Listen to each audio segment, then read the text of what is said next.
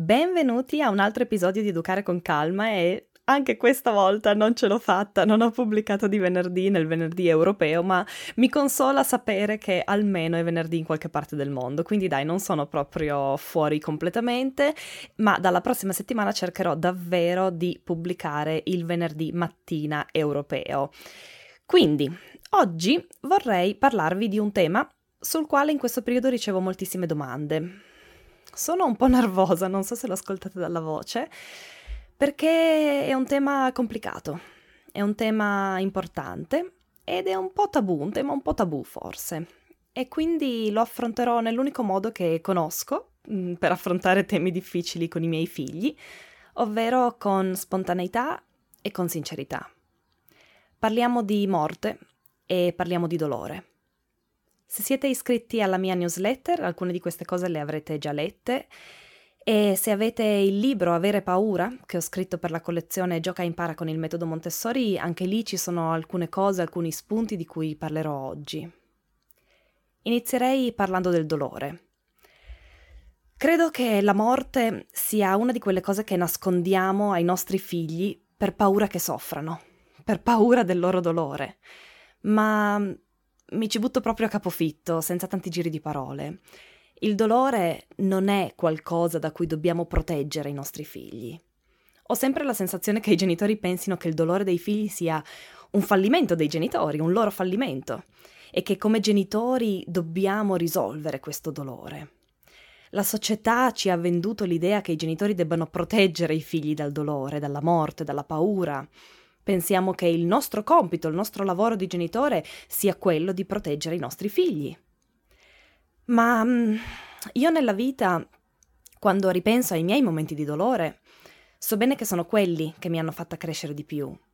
E potrà sembrare superficiale, ma credo sia importante ricordarlo. Il dolore è ciò che crea coraggio, è ciò che crea saggezza, è ciò che crea empatia. Queste caratteristiche si manifestano quando dobbiamo superare degli ostacoli, quando dobbiamo fare fronte al dolore. E quindi quando pensiamo di dover proteggere i nostri figli dal dolore, in realtà non ci rendiamo conto che li stiamo proteggendo dall'unica cosa che può renderli persone più resilienti. Il nostro lavoro di genitori non è proteggerli dal dolore, il nostro lavoro è esserci quando sentono dolore, è essere presenti quando soffrono. Vi racconto una storia che avevo raccontato in una newsletter passata. Alla sera i bimbi guardano sempre 10-20 minuti di un cartone o di un documentario. Noi siamo molto affezionati ai documentari che per me sono veramente ottimi, sono sempre in linea con la filosofia in cui io credo che è offrire la realtà ai bambini. E quel giorno Oliver stava guardando African Cats, che è uno dei documentari della bellissima serie di Disney Nature. Nel documentario, Leila, la mamma leonessa, muore. E Oliver lo aveva già finito di guardare una volta, sempre dieci minuti alla volta, quindi ci aveva messo una settimana o poco più, ma mm, si vede che allora non aveva capito che Leila moriva. Questa volta invece qualcosa aveva fatto click nella sua testa e ha collegato i puntini.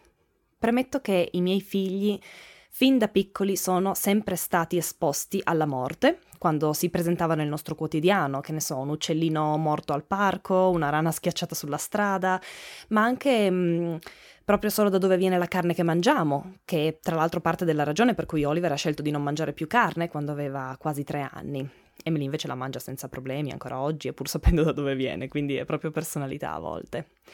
Inoltre, la mamma di Alex è morta quando lui aveva sei anni e alla domanda dei bambini dove è la tua mamma, Alex ha sempre risposto è morta quando io ero piccolo.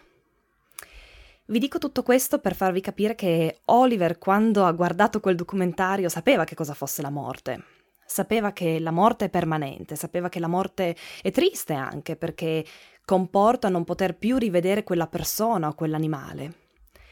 Ma la morte di Leila, a cui Oliver si era ovviamente affezionato, è stata la prima morte che lo ha colpito. Ha pianto, ha pianto per due giorni. Ogni volta che ci pensava scoppiava a piangere. Era di cattivo umore, è stato sicuramente il suo primo dolore intenso. E io non me l'aspettavo, onestamente, volevo parlargliene, volevo aiutarlo a gestire questa sua emozione, volevo risolvere l'emozione, ma mi sono presto resa conto che ogni volta era un monologo. E non aveva alcun effetto, non lo stavo aiutando come lui aveva bisogno che io lo aiutassi. E non lo nascondo, è difficile vedere i nostri figli soffrire e non sapere come aiutarli o rendersi conto che non li stiamo aiutando affatto, ci sentiamo inutili proprio perché, come dicevo all'inizio, pensiamo che il nostro compito di genitori sia proteggerli dal dolore, risolvere il loro dolore. Poi una mattina, di qualche giorno dopo, Oliver mi ha chiesto una cosa strana, mi ha chiesto di disegnargli Leila, la leonessa. Io stavo lavorando in quel momento e gli ho detto che l'avrei fatto dopo. Me lo ha richiesto altre cento volte quel giorno e anche il giorno dopo, ma io continuavo a posporre perché se devo essere sincera, uno, non ne avevo veramente voglia di disegnare Leila e due, non so come si disegna un leone. Gli avevo perfino proposto di stampare un leone, ma lui voleva proprio che glielo disegnassi. Il terzo giorno, quindi a questo punto sì, ero infastidita dalle continue richieste, ma allo stesso tempo ero anche incuriosita da questa insistenza e quindi gliel'ho disegnata molto velocemente su un foglio. Era un disegno pessimo, mm, per me non sembrava neanche un leone, ma sapete che cosa ha fatto Oliver? L'ha conservato. Per mesi. Ogni volta che vedeva che pulivo e riordinavo, che è sinonimo di buttare via il superfluo, correva a prendere il disegno di Leila e lo riportava in camera per evitare che lo buttassi via. E allora ho capito. Quella era la sua maniera di processare il suo dolore. Io volevo parlare, lui voleva tenere Leila con sé. E ancora oggi faccio fatica a parlarne senza emozionarmi, perché quando ci ripenso, da una parte mi rattrista Mm, che quel giorno io non abbia capito immediatamente il suo bisogno e non abbia capito che quello era il suo modo um, di, di processare il dolore, quello era il modo in cui lui voleva che io lo aiutassi. Ma poi vabbè, ogni volta mi perdono e vado avanti perché alla fine questa è la genitorialità, no? Sbagliare, perdonarsi, chiedere scusa, imparare e rifare tutto da capo. Ma poi mi emoziona anche perché quel giorno ho capito che mio figlio sapeva gestire le sue emozioni meglio di come potevo aiutarlo io. E questa cosa a me ha colpito moltissimo. Certo, è doloroso per un genitore rendersi conto di non poter davvero alleviare il dolore dei figli, ma allo stesso tempo devo ammettere che è stato liberatorio perché mi sono resa conto che loro sanno cosa fare come praticamente in tutto quello che cerco di spiegare ai genitori della genitorialità. I bambini sanno cosa fare. Se noi li osserviamo e li, mm, li capiamo e ci mettiamo un po' in disparte, loro sanno cosa fare se noi diamo loro gli strumenti per lavorare sulle loro emozioni, se siamo sinceri, se li esponiamo alle emozioni, tutte le emozioni tra l'altro, perché non c'è emozione che sia negativa, tutte le emozioni hanno un posto e un valore dentro di noi e se noi non cerchiamo di, di proteggerli da queste emozioni, loro ci dimostrano che sanno gestirle e addirittura ci guidano verso come aiutarli, ci dicono, ci mostrano come aiutarli, proprio come ha fatto Oliver chiedendomi di disegnargli Leila. In fondo, se ci pensiamo, alla fine siamo tutti soli con il nostro dolore. Solo noi possiamo eh, processarlo, solo noi sappiamo come processarlo, sappiamo di cosa abbiamo bisogno per processarlo. Quello che possiamo fare con i nostri figli è esserci.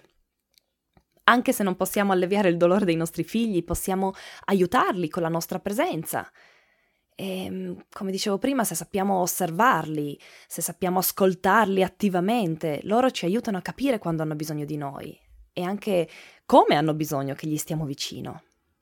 E questo mi porta alla morte. E ci tengo a dirvi i miei pensieri sulla morte e su come spiegarla ai bambini e sul perché spiegarla ai bambini fin da piccoli.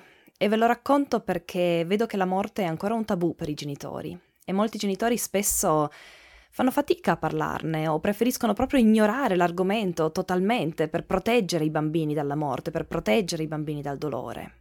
E il modo in cui lo fanno è spesso inventando delle storie sulla morte, tipo è diventato un angelo, è volato in cielo, si è addormentato per sempre o mm, è andato a fare un viaggio molto lungo. In questo modo pensiamo che i nostri figli accetteranno la morte più serenamente, ma in realtà La maggior parte delle volte queste spiegazioni non solo non bastano, ma creano addirittura confusione nella mente del bambino.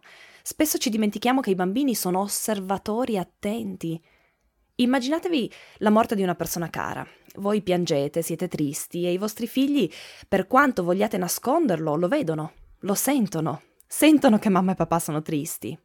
Ma poi davanti a loro vi mettete una maschera e dite che va tutto bene eh, che il nonno è solo andato a fare un lungo viaggio e che piangete perché vi manca.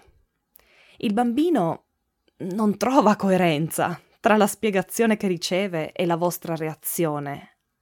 Non trova coerenza tra le vostre parole e la vostra tristezza. E quindi rimane confuso.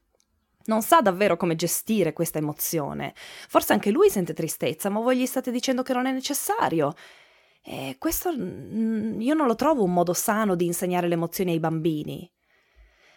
Poi ovviamente dobbiamo anche imparare a non mascherare il nostro dolore, perché solo vivendo le nostre emozioni con naturalezza, con spontaneità, possiamo offrire un modello sano ai nostri figli, ma magari di questo ne parliamo in un altro episodio.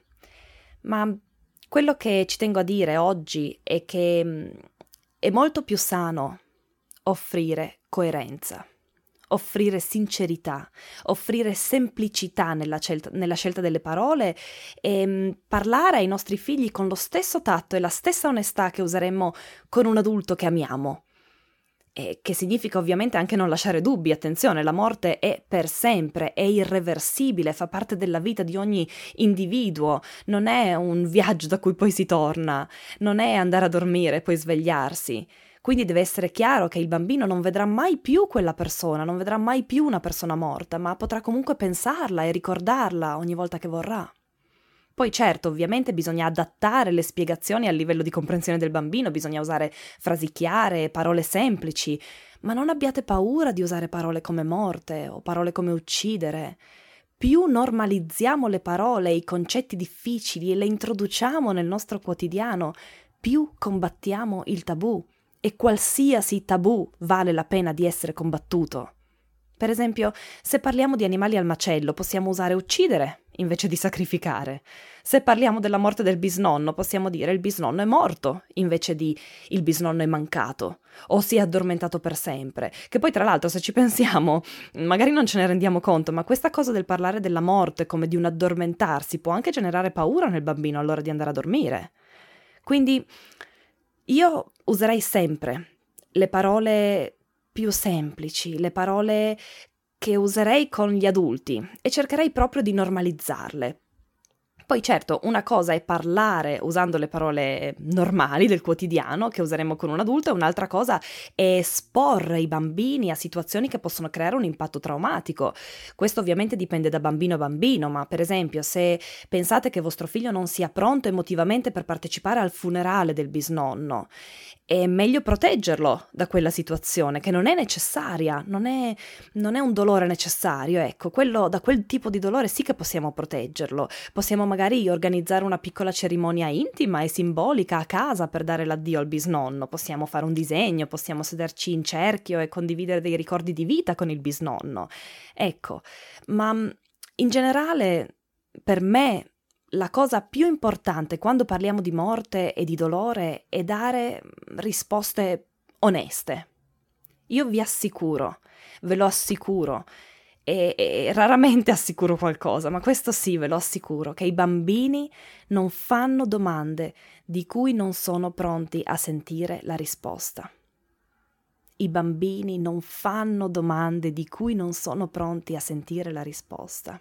E vi dirò di più, spesso quando un bambino fa una domanda ad alta voce è perché nella sua testa conosce già la risposta, perché magari l'ha sentita in una conversazione o magari l'ha sentita al telegiornale, ma magari non sa ancora come esprimerla a parole, quindi si affida a noi, a mamma e a papà, e ci chiede di esprimerla noi, al posto suo. Emily un giorno a tre anni, uh, tre anni appena compiuti mi sembra, ci chiese dal nulla, tutti muoiono? E questa domanda una bambina di tre anni non la fa se la risposta non è già nella sua mente. Questa domanda la fa perché vuole una conferma di quello che ha sentito ed è pronta ora, in questo momento, ad ascoltare la risposta. È pronta per la risposta. Che senso ha mentirle ora? Se rispondiamo con onestà alle domande dei nostri figli, li aiutiamo anche a fidarsi di noi e insegniamo loro che noi ci siamo quando loro hanno bisogno di noi, quando si sentono confusi. Ricordo un altro momento in cui Oliver mi aveva mm, chiesto come uccidono gli animali che si mangiano e io gli avevo detto che ci sono vari modi, ma oggi in genere con un colpo di pistola alla testa. E poi non ho aggiunto altro. Sono stata in silenzio e ho aspettato di vedere se aveva altre domande. Quel giorno non ne aveva. E questo mi porta a un altro punto importante. Evitiamo i dettagli non richiesti. Spesso quando mm, ci fanno domande che non ci aspettiamo, che ci colgono alla sprovvista, facciamo l'errore di parlare, parlare, parlare, perché stiamo cercando di risolvere il nostro proprio disagio. Non so voi, ma io avevo l'abitudine di parlare molto di più e anche più velocemente quando mi sentivo a disagio. Abitudine che ho poi piano piano lasciato andare e ora è veramente raro che spiego più di quanto debba spiegare. Magari questo potrebbe addirittura essere interessante per un altro episodio del podcast. Ma per esempio, se vostro figlio vi fa una domanda a cui potete rispondere sì o no, la risposta è sì o no. E poi aspettate. E magari quello basta per quel giorno. Le parole che usiamo e le cose che diciamo, ehm, le cose che decidiamo di dire, perché è una scelta consapevole, le cose che decidiamo di dire ai nostri figli fanno davvero la differenza. E poi ovviamente una volta che siamo sinceri ehm, con le nostre parole, a livello pratico, di fronte al dolore, come dicevo prima, dobbiamo cercare di non soffocarlo, di, di non risolverlo per loro, ma semplicemente di accompagnarlo. E per farlo spesso abbiamo veramente solo bisogno di aumentare il livello di comprensione, di aumentare il livello di mh, empatia, perché di fronte alla morte o di fronte al dolore, ma anche solo di fronte al cambiamento, a volte i bambini cambiano comportamento, perdono l'appetito, si svegliano di notte, si fanno la pipì addosso, magari eh, manifestano comportamenti scomodi o aggressivi. Ma tutto questo fa parte del processo di assimilazione e di accettazione del dolore, mm, soprattutto in un bambino che non sa ancora razionalizzare come facciamo noi adulti. E quindi siamo noi a dover andare incontro a loro, a dover accettare loro, a dover accettare un comportamento scomodo e accoglierlo perché certo, è più difficile offrire comprensione ed empatia a un bambino che si comporta in maniera scomoda, ma io ti assicuro che quello è proprio il momento in cui ne ha più bisogno. E forse potrei parlare per ore di tutto questo e ho detto molto più di quello che volevo dire, ma eh, questo perché sono, sono, veramente pensieri che abitano la mia mente ogni giorno, ma, ma per questa volta mi fermo qui.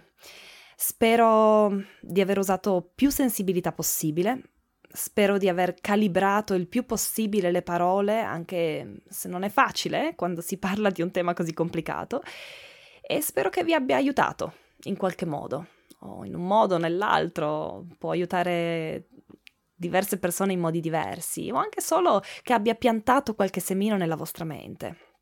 E con questo vi saluto e come sempre vi ricordo che mi trovate anche su Instagram e Facebook come La Tela di Carlotta blog e sul mio sito www.lateladicarlotta.com dove tra l'altro ora troverete anche il mio nuovo corso, Call Schooling Educare a casa. E sono molto felice che stia già piacendo tantissimo a tutti coloro che lo, lo hanno acquistato e mi emoziona perché per me è veramente un, un progetto del cuore. Buona giornata buonanotte o buonasera, a seconda di dove siete nel mondo. Ciao ciao.